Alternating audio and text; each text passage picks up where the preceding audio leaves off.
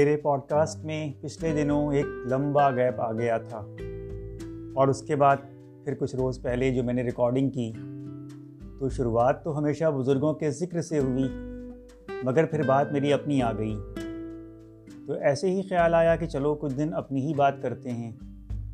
تمام یادیں زندگی کی نئی پرانی، جو دل کی گہرائی میں کہیں چھپی بیٹھی ہیں اور چاہے نہ چاہے وقت بے وقت اچانک سامنے آ جاتی ہیں۔ اسی سلسلے میں آج جو بات کرنے میں جا رہا ہوں، وہ کافی پرانی ہے۔ میرے لڑکپن کی ہے، زمانہ بیت چکا ہے اس بات کو۔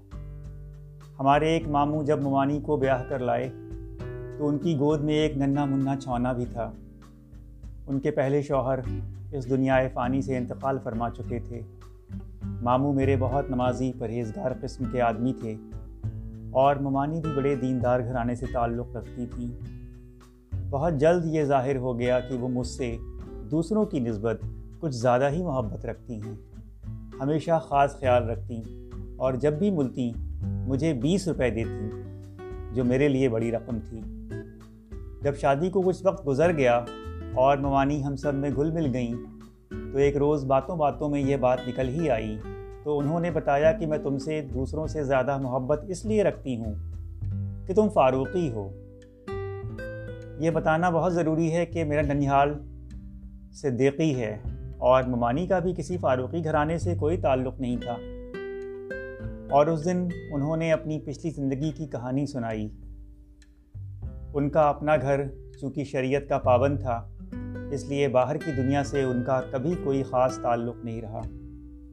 شادی کے بعد وہ سعودی عرب کے کسی شہر میں رہنے چلی گئیں، جہاں گھر سے باہر ان کی کوئی دنیا نہیں تھی۔ ایسے میں ان کے شوہر، ان کو اور ان کی گود میں ایک چھوٹے سے بچے کو چھوڑ کر اللہ کو پیارے ہو گئے۔ اب وہ ایک انجان ملک میں بالکل اکیلی تھیں۔ نہ کاغذات کی سمجھ، نہ راستوں کا پتہ، نہ کوئی مددگار۔ مگر ایک سہارا تو تھا ہی۔ وہی ایک سہارا، وہی اول، وہی آخر، اسی کے سامنے سجدے میں گریں۔ اور جو آنسو بہے تو اس کو رحم آ ہی گیا۔ اور اس نے اپنا ایک فرشتہ بھیج دیا۔ ممانی روتی جاتی تھیں اور اپنی کہانی کہتی جاتی تھیں۔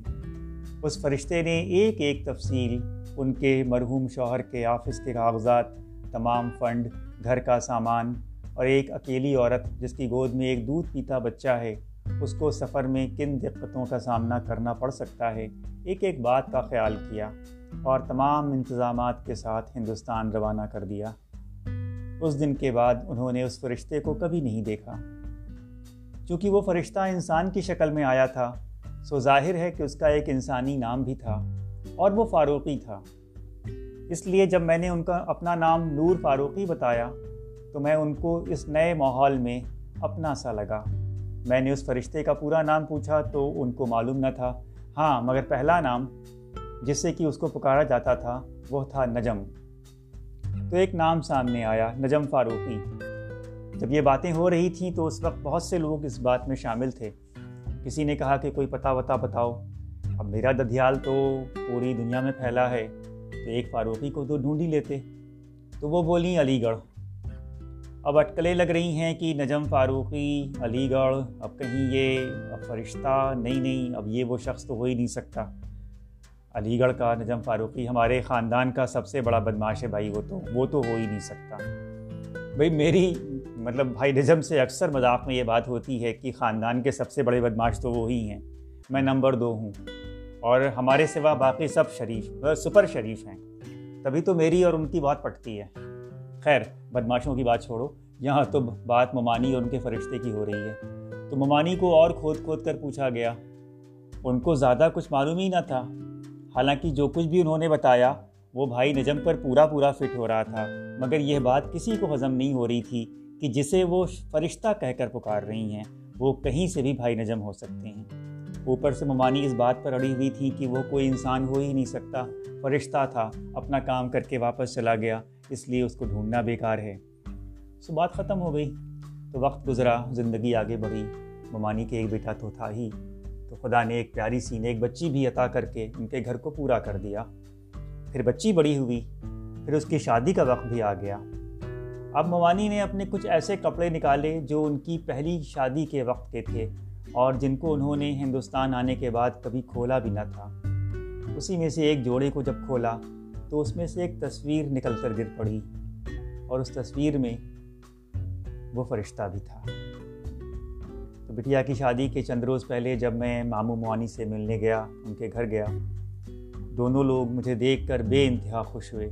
اور اس سے پہلے کہ میں بیٹھ بھی پاتا، مجھے یہ بات بتا دی گئی کہ اس فرشتے کی ایک تصویر مل گئی ہے، جس کے نام کی عزت اور محبت مجھے ہمیشہ حاصل رہی۔ ممانی تقریباً بھاگتی ہوئی اندر گئیں اور ایک تصویر لا کر میرے ہاتھ میں رکھ دی۔ اس میں چار لوگ تھے، جس میں سے ایک کو حالانکہ تصویر پرانی اور دھندلی تھی، میں ایک نظر میں پہچان گیا۔ میں نے کہا، اس میں تو چار لوگ ہیں، فرشتہ کون سا ہے؟ یہ تو بتاؤ۔ اور ممانی نے اپنی انگلی بھائی نجم پر رکھ دی۔